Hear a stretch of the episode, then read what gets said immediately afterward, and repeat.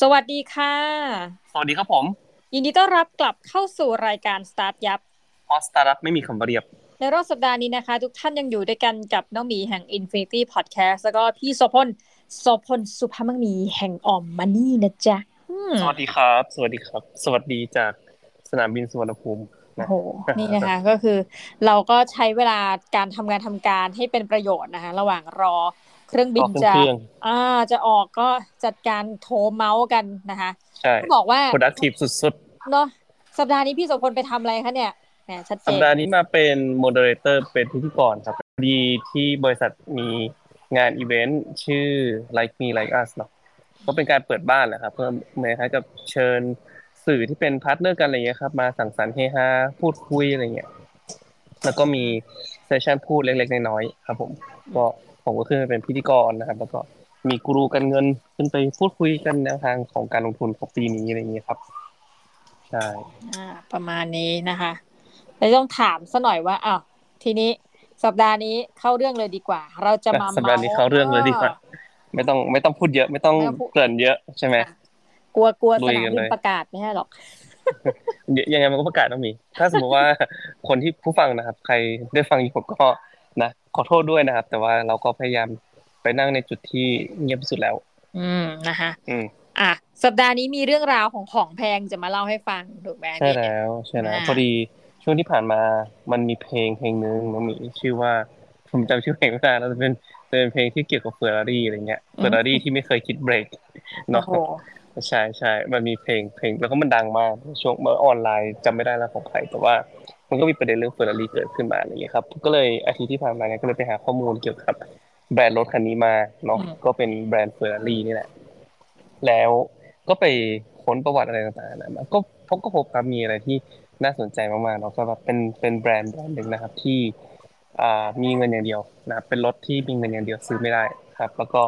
มีแนวคิดในการทำธุรกิจแบบ shrink to grow นะครับก็คือแบบย่อให้เล็กเพื่อที่จะขยายเติบโตแม่ ก็เลยนะครับ วันนี้อยากจะมาชวนคุยกันเรื่องเฟอร์รารี่กันครับผมโอเคอะน้องหมีมาขับเฟอร์รารี่กี่คันแล้ว โอ้โหเฮ้ยแต่เอาจริง คือมีความรู้สึกว่า แปลกมากเลยพี่รถ เนี่ยมันระบุเพศได้ด้วยเหรอความหมายคือว่า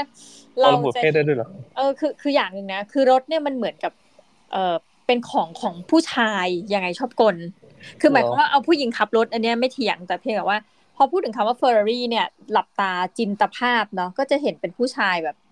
พยหรือที่แบบดูเท่ๆอะไรเงี้ยเนาะขับรถแบบเนี้ย เราจะไม่ค่อยเห็น หรืออาจจะเห็นในดูไบหรืออะไรแบบนี้นะ ผู้หญิงที่ขับเนี่ย แต่หมายถึงว่าส่วนใหญ่แล้วคนที่คลั่งไคล้รถเนี่ย จะเป็นผู้ชายเนาะอืมเออแต่ผมไม่ใช่หนึ่งในนั้นนะอะโอเคแต่ก็เป็นผมผมไม่ได้บอกเพราะว่าเออผมไม่ชอบรถสวยๆอะไรเงี้ย แต่ว่า ผมก็ผมก็มองรถสวยๆมันก็เออก็แค่รถอะอะไรเงี้ยครับ คือผมอืมผมมองรถเป็นยานพาหนะแล้วกันเอางี้ใช่เพราะฉะนั้นเนี่ย อาจจะอาจจะมองแตกต่างกับคนอื่นเนอะผู้ชายคนอื่นอาจจะชอบรถ เราก็เห็นคนที่แบบเออ successful หลายๆคนนะครับ ชื่นชอบรถรถแข่งหรือว่าอะไรเงี้ยอย่างเฟอร์รารี่เนี่ยเขาชื่อชื่อแบรนด์โลโก้เขาเนาะเป็นเป็นม้าใช่ไหมอืมชื่อเล่นของเขาชื่อแบบม้าลำพองโอ้โหประมาณนี้โอ้โหม้าลำพองโอ้โหเท่โคตรเท่เลย เออนั่นแหละก็เป็นแบรนด์ที่ผมรู้สึกว่าพอพูดถึงเสร็จปุ๊บอะเราก็จะคิดถึงคนที่เป็นเซเลบใช่ปะคนที่แบบร่ำรวยนิดนิดหน่อยๆอะไรอย่างเงี้ยครับ แต่ว่าเอ่อสิ่งหนึ่งที่น่าสนใจก็คือว่าเขาไม่ได้ให้ทุกคนซื้อได้ เออเขาไม่ได้ให้ทุกคนซื้อได้ไม่ใช่ว่าน้องหมีมีเงินแบบเฮ้ยมีเงินเฮ้ยเนี่ยมีเงินแบบอยู่ในเศษกระเป๋าอะมีเงินเศษเศษเงินอยู่ในกระเป๋าห้าสิบหกสิบล้านอะไรเงี้ยโอ้โหอยากจะเออเสร็จเงินเสร็จเงิน แล้วก็แบบเฮ้ยวันเนี้ยแบบคือหมกคึ้มใจอะอารมณ์ดีอยากจะไปซื้อรถสักคันอะไรเงี้ยอยากจะไปถอยรถสักคันอยากจะไปถอยเฟอร์รารี่สักคันไม่ได้นะไม่ได้ ไปไปที่ศูนย์ แล้วก็ต้องลงชื่อไว้ก่อนนะลงชื่อไว้ไม่พอ คือเขาจะไปตรวจสอบ background ไปตรวจสอบ background น้องหมีว่า เออ น้องหมีเป็นใคร ที่บ้านเนี่ย เคยโอนเคยมีคนที่แบบ เอ่อขับเฟอร์รารี่ไหมโอ้โห คุณพ่อคุณแม่เนี่ยเคยเคยขับเฟอร์รารี่ไหมถ้าไม่เคยหมดสิทธินะ เออแบบต้องแบบเออต้องแบบมีชื่อเสียงจริงๆอะอะถ้าไม่เคยเนี่ยอ่าหนึ่งอาจจะไม่อาจจะแบบอาจจะไม่หมดอาจจะไม่หมดยังไม่หมดสิทธิ์แต่ว่าอืมเอ่อมีโอกาสที่จะไม่ได้เหมือนกันโอเคแต่ว่าถ้าสมมติว่าคุณมีชื่อเสียงใช่ไหมเขาก็จะไปตรวจ background ว่าเออเนี่ยคุณมีชื่อเสียงจริงๆอะแต่ว่าถ้าสมมุติว่าคุณมีรอยด่างพร้อยอะอย่างเช่นว่ามีเอ่อแรปเปอร์คนหนึ่งชื่อ Fifty Cent น้องหมีรู้จักไหมอ๋อ50 cent อ่าดังมากอ่าดังมากดังมากใช่ไหมไปซื้อเฟอร์รารี่มาละแต่ว่า ไปบอกว่าเอ้ยเฟอร์รารี่มีปัญหาครับ ไม่ดีเรื่องนี้อะไรเงี้ยนั่นโอ้โห เรียบร้อยเฟอร์รารี่ถอยกลับคือเฟอร์รารี่มีสิทธิ์ซื้อรถคืนอะในสัญญาคือเออเฟอร์รารี่มีสิทธิ์ซื้อรถคืนคือแบบพอโพสต์เรื่องแบบเอ้ยเฟอร์รารี่แบบครับ อาจจะไม่ดีหรือว่าอะไรเงี้ยแบบเออหรือว่าสตาร์ทไม่ติดหรือว่าอะไรเงี้ยโดนโดนเฟอร์รารี่แบบแบนเลยห้ามซื้อเฟอร์รารี่ต่อชีวิตฟลอยด์ เมย์เวทเธอร์อ่านักเคยได้ยินนักมวยใช่ไหมนักมวยอะเหมือนกัน พอ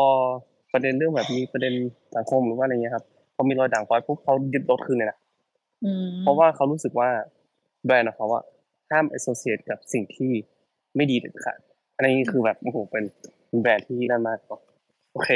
ก็นะเดี๋ยวเล่าถึงประวัตินิดนึงแล้วกันครับเอ่อเฟอร์รารี่เนี่ย มันเกิดขึ้นในปีหนึ่งเก้า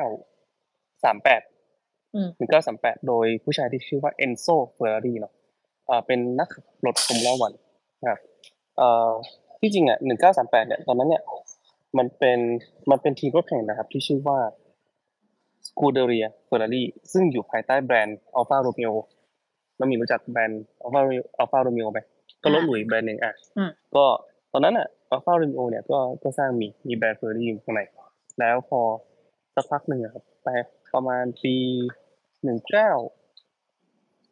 ต่อมาแป๊บหนึ่งอะคือเขาบอกว่าเออเหมือนให้อัลฟาโรเมโอเนี่ย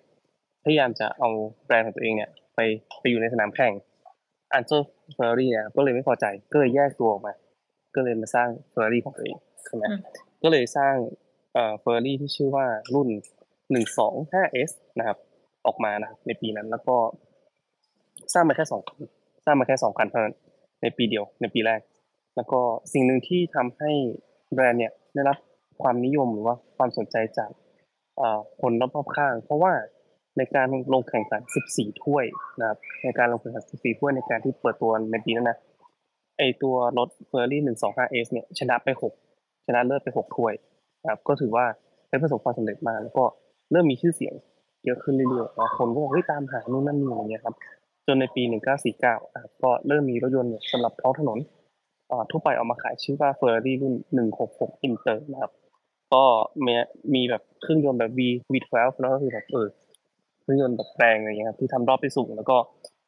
มีเพียง20คันเท่านั้นครับตอนที่ผลิตเนี่ยแล้วก็สำหรับแฟนที่เป็นแฟนรถแข่งจริงเท่านั้น ซึ่งความตั้งใจของ Ferrari อะครับก็เหมือนคล้ายกับว่าเออเนี่ยเขาเป็นแบรนด์รถแข่งเนาะแต่ว่าเขาสร้างรถท้องถนนอะสร้างที่แบบขายให้คนทั่วไปเนี่ย เพื่อที่จะเอาเงินตรงนั้นไป fund ไปไปให้กับทีมรถแข่งประมาณเนี้ยครับสเตฟานทอมกี้เนาะซึ่งเป็นศาสตราจารย์โรงเรียนธุรกิจฮาร์วาร์ดเนี่ยก็วิเคราะห์ เรื่องธุรกิจของเฟอร์รารี่ไว้ในประมาณปี 2018 ก็แบบเขาบอกว่าในขณะที่นะผู้ผลิตพยายามที่จะแบบบอกว่าเออแบรนด์ตัวเองดีหรือยังไงอะไรอย่างเงี้ยครับ แต่ว่าเฟอร์รารี่เนี่ยเป็นแบรนด์เดียวที่เหมือนคล้ายๆกับทำตรงเนี้ยได้สำเร็จก็คือแบบสามารถที่จะใส่คุณค่าของตัวเองเนี่ยเข้าไปในแบรนด์ได้สำเร็จแล้วก็คนที่ขับเนี่ยรู้สึกว่าตัวเองได้เขาเรียกว่าไง ได้สัมผัสความหลงใหลของมันจริงๆอะไรเงี้ยครับ อืม ก็ ไม่รู้เหมือนกันนะ ผมไม่เคยเห็น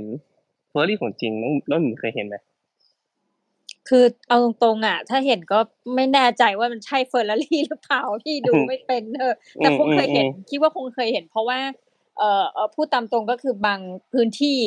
ละกันเนาะสมัยที่เราไปเรียนเนี่ยมันจะรู้ว่าเป็นที่ย่านคนมีฐานะอะไรอย่างเงี้ยอืมแล้วก็จะเห็นรถที่มันแปลกๆนี่แหละ เราก็เดาว่าเราน่าจะเคยเห็นแล้ว รวมถึงเสียงอันทรงพลังและวงเล็บน่ารำคาญนิดหน่อยนะคะเฟอร์รารี่ อ่านะคะ ไม่ต้องมาบ่นเพราะเดี๊ยนไม่ซื้อนะคะ ไม่ต้องคืนอ่าขอคืนไม่แต่ว่าคือของเฟอร์รารี่เนี่ยเขาบอกอืมว่า engineer engineer ของเขาหรือวิศวกรของเขาเนี่ย ถึงขั้นว่าไปปรับเครื่องยนต์อะให้เสียงมันไพเราะ เพราะหูคนไพขับเราะอืมใช่ แบบเร่งเครื่องเสร็จปุ๊บมันอืมอย่างเงี้ยครับน้องหมีโอ้โหแบบต้องต้องต้องได้เสียงของเขาด้วยนะคือถ้าอืมสมมติเสียงไม่ได้ก็ไม่ขายสุดยอดอะเออก็มันเป็นรถยนต์ที่แบบสมรรถภาพสูงเนาะเพื่อให้คนที่หลงใหลมันจริงๆอะไรเงี้ยครับทอมกาเราก็บอกว่าเป้าหมายที่หนูกับทุกอย่างนะครับของเฟอร์รี่ก็คือการสร้างประสบการณ์ที่เต็มไปด้วยความหลงไหลเซนช a ลนะผู้บริหารของบริษัทนะก็เล่าให้ทอมกาฟังนะถึงแนวคิดการทำงานของบริษัทว่าเขาบอกนะผมไม่รู้หรอกว่าเทคโนโลยีเทคโนโลยีไหนจะถูกใช้ในอนาคต แต่สิ่งที่ผมรู้รู้ก็คือว่า ไม่ว่าเทคโนโลยีไหน มันจะถูกนำมาใช้แบบวิธีของ Ferrari นะครับ The Ferrari Way นะมีส่วนประกอบสามอย่างก็คือว่าความพึงพอใจในการขับขี่นะครับ satisfaction แล้วก็สมรรถภาพรถต้องดีนะครับ แล้วก็สไตล์เขาบอกว่าเอ่อเราไม่ใช่รถที่เร็วที่สุด หรือนั่งสบายที่สุด แต่เป็นส่วนประกอบของทั้งสองอย่างที่ดีที่สุด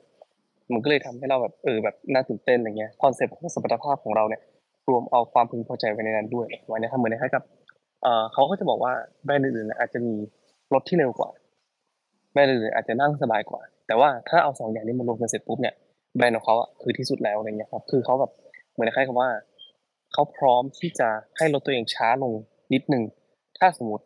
จะต้องแบบทำให้เบาะหนังของตัวเองเนี่ยนั่งแล้วมันสบาย นั่งแล้วมันนุ่มอะไรประมาณนี้ครับ คือแบบเวลาเราขับว่าแล้วเวลาสัมผัสอย่างเงี้ย มันจะเขาเรียกว่าไงมันจะทำให้คนที่แบบลงไหลรถอะรู้สึกแบบเติมเต็มมีความสุขอะไรประมาณนั้นอะอืม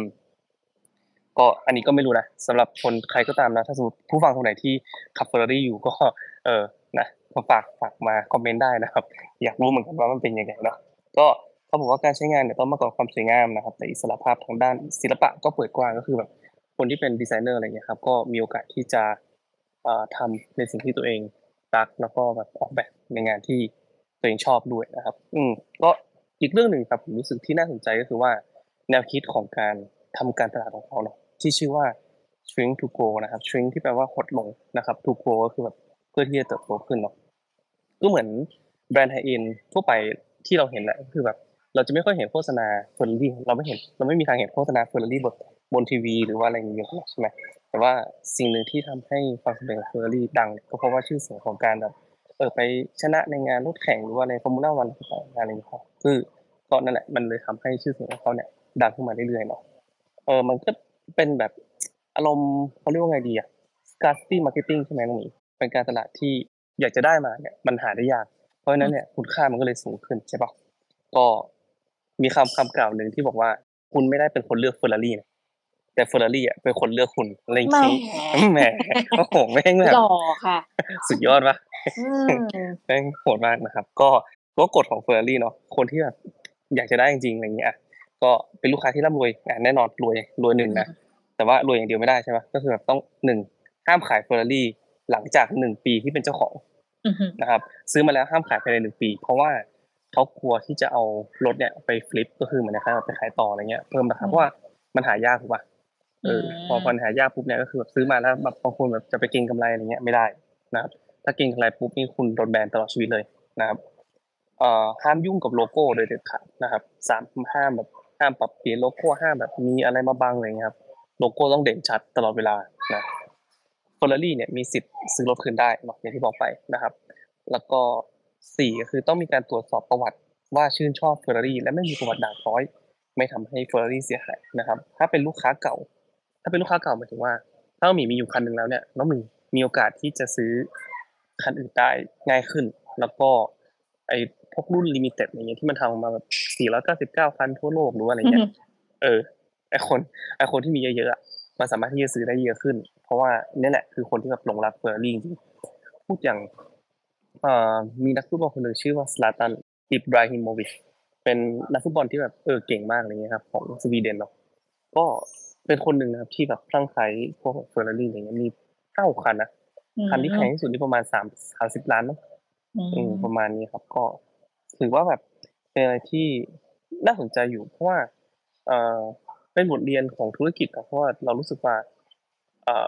หลาย ๆ ธุรกิจอะแบบสิ่งที่เขาบอกนะก็เหมือนในใครกับว่า หลาย ๆ ธุรกิจเนี่ยพยายามจะมองหาเทคโนโลยีใหม่ๆเพื่อที่จะมาเติมเอ่อเขาเรียกว่าไงเติมในผลิตภัณฑ์ของตัวเองอย่างเงี้ยครับ แต่ว่าเขาก็บอกคนที่เป็นผู้จัดการของเฟอร์รี่เนี่ยเขาก็บอกว่า บางทีอะเทคโนโลยีที่แบบที่เกิดขึ้นเลยนะครับ หลายๆคนเนี่ยจะกังวลว่าเฮ้ยแบบเราตอบสนองช้าไปหรือเปล่าอย่างอะเขาพูดถึงเรื่องแบบ รถ EV หรือว่า self driving car หรือว่าอะไรเงี้ยครับเขาพูดถึงประมาณนี้นะแต่เขาเขาก็เขาพูดว่าแบบที่จริงอะเราไม่ต้องกลัวว่ามันจะเราจะตอบสนองช้าไปไหมหรือว่าตอบสนองน้อยไปไหมแต่สิ่งที่พวกเขา แต่สิ่งที่เขาสนใจเนาะแล้วก็ให้คุณค่าคือ มันเทคโนโลยีอย่างเนี้ย ถ้าสมมติเติมเข้ามาแล้วอะเราสูญเสียตัวเองไปหรือเปล่าอะไรเงี้ยครับเหมือนคล้ายกับว่า ถ้าสมมติเราเติมเทคโนโลยีเข้ามาแล้วเราสูญเสียตัวเองไป หรือว่าสูญเสียสิ่งที่แบบสำคัญของตัวเองไปอะไรเงี้ยครับ มันก็มีคุณค่าที่จะเติมเทคโนโลยีนี้ เข้ามาในในแบบแบรนด์ของตัวเองหรือว่ารถของตัวเองประมาณเนี้ยก็เลย ก็เลยเป็นบทเรียนที่ดีนะครับสำหรับธุรกิจก็ไม่ได้หมายความว่าทุกทุกทุกเทคโนโลยีที่เกิดขึ้นอะไรเงี้ยเราสามารถที่จะต้องใช้หรือว่าเราจำเป็นที่จะต้องใช้มันด้วยนะครับก็เฟอร์รี่เนี่ยเข้าตลาดหุ้นในปี 2015 เนาะตอนนั้นเนี่ย รายได้อยู่ที่ประมาณ 3,000 3 billion อะ3,000 ล้านใช่ไหม ตอนนี้ปี 2023 นะครับรายได้ 6,000 ล้าน เติบโตประมาณ 26เปอร์เซ็นต์จากปีที่แล้วเป็นปี 2022 ถึง 2023 เติบโตมาเรื่อยๆ แล้วก็ผมก็รู้สึกว่ามันเป็นแบรนด์หนึ่งนะที่น่าสนใจเพราะว่า มันก็ขายอยู่แค่เนี้ยอืมเออ มันก็ขายรถ แล้วก็มีแค่เนี้ย แล้วก็อาจจะอ่าอาจจะมีแบบแอปเปิลบ้างเสื้อผ้าอะไรใช่ปะแต่แต่มันก็ไม่ได้มีอะไร มันก็มีแค่รถ แล้วก็มันก็เติบโตขึ้นทุกปี แล้วก็จำนวนรถมันก็ไม่ได้แบบเยอะผลิตมาสี่ห้าร้อยคันต่อปี อะไรเงี้ยครับ แล้วมันก็ขายได้ เออ ก็เลยทำให้รู้สึกว่าเออแบบที่จริงอะบางแบรนด์อะมันก็เติบโตไปได้เรื่อยๆของมันนะโดยที่แบบไม่ต้องหวือหวาไม่ต้องแบบเออเอาเทคโนโลยีใหม่ที่สุด แต่ว่าตราบใดที่คุณรู้ว่าคุณค่าของตัวเองเป็นใคร แล้วก็ลูกค้าของคุณอะ คือใครอะไรเงี้ยแค่นั้นอะ ผมว่ามันน่าจะตอบโจทย์กับธุรกิจหลายๆหลายธุรกิจนะที่พยายามแบบจะเติบโตแบบมั่นคงไปเรื่อยๆประมาณนี้อืมเออโอเค ก็คุณสลาตันเนาะคุณสลาตันเนี่ยแหละที่แบบพูดว่า ถ้าคุณขับเฟอร์รารี่เนี่ยเติมน้ำมันพรีเมียมใส่ถังขึ้นมอเตอร์เวย์แล้วก็เหยียบคันเร่งให้มิดเลยนี่อันนี้เขาบอกนะคือคำพูดของเขาอืมนะคะ ก็เราฟังไปก็ฟังแล้วดูดีนะพี่เหมือนว่าเออมีเงินซื้อไม่ได้ดูดีนั่นแต่ว่าสุดท้ายก็คือไม่มีเงินซื้ออยู่ดีนะคะก็ไม่มีเงินก็ซื้อไม่ได้ใช่ไหมก็สำหรับใครที่แบบชื่นชอบรถเราคิดว่าน่าจะเป็นอีก EP หนึ่งแล้วกันนะแบบฟังแบบ เบาๆ แล้วก็แบบเอออเนี่ยแหมนะใช่ครับก็จะมีแบรนด์อื่นๆเนาะอย่างเช่นแบบพวก Lamborghini พวกอะไรเงี้ยครับก็อืมก็อาจจะมีผมไม่ผมไม่แน่ใจว่าการตลาดคล้ายกันหรือเปล่านะแต่ว่ามันก็จะมีแบบแบรนด์คู่แข่งของเขาที่ที่อยู่ในเทียร์เดียวกันอะไรเงี้ยอืมก็สนุกดีอ่าประมาณนี้นะคะสัปดาห์นี้ก็ถือว่าเป็น EP เร่งรัดต้องขออภัยในเอ่อเรื่องของเสียงด้วยนะทุกท่านเพราะวันนี้พี่โสพลแบบเขาเรียกว่ามาอัดนอกสถานที่ก็คือนั่งคุยกันณสนามบินสุวรรณภูมินะจ๊ะใช่แล้ว ประมาณนี้นะคะ ก็เดี๋ยวสัปดาห์หน้าเราจะพาทุกท่านไปพบกับเรื่องราวของอะไรนะคะ จะราคาถูกกว่านี้หรือไม่ยังติดตามกันคงคงถูกกว่านี้แหละอ่าโอเคนะคะสำหรับสัปดาห์นี้นะคะ ก็ต้องขอขอบพระคุณทุกท่านที่อยู่ฟังเราเมาส์แตกกันจนจบรายการ แล้วก็ทั้งน้องหมีและพี่โซพลจะต้องขอกราบลาทุกท่านไปก่อนนะคะสำหรับวันนี้ สวัสดีค่ะ สวัสดีครับ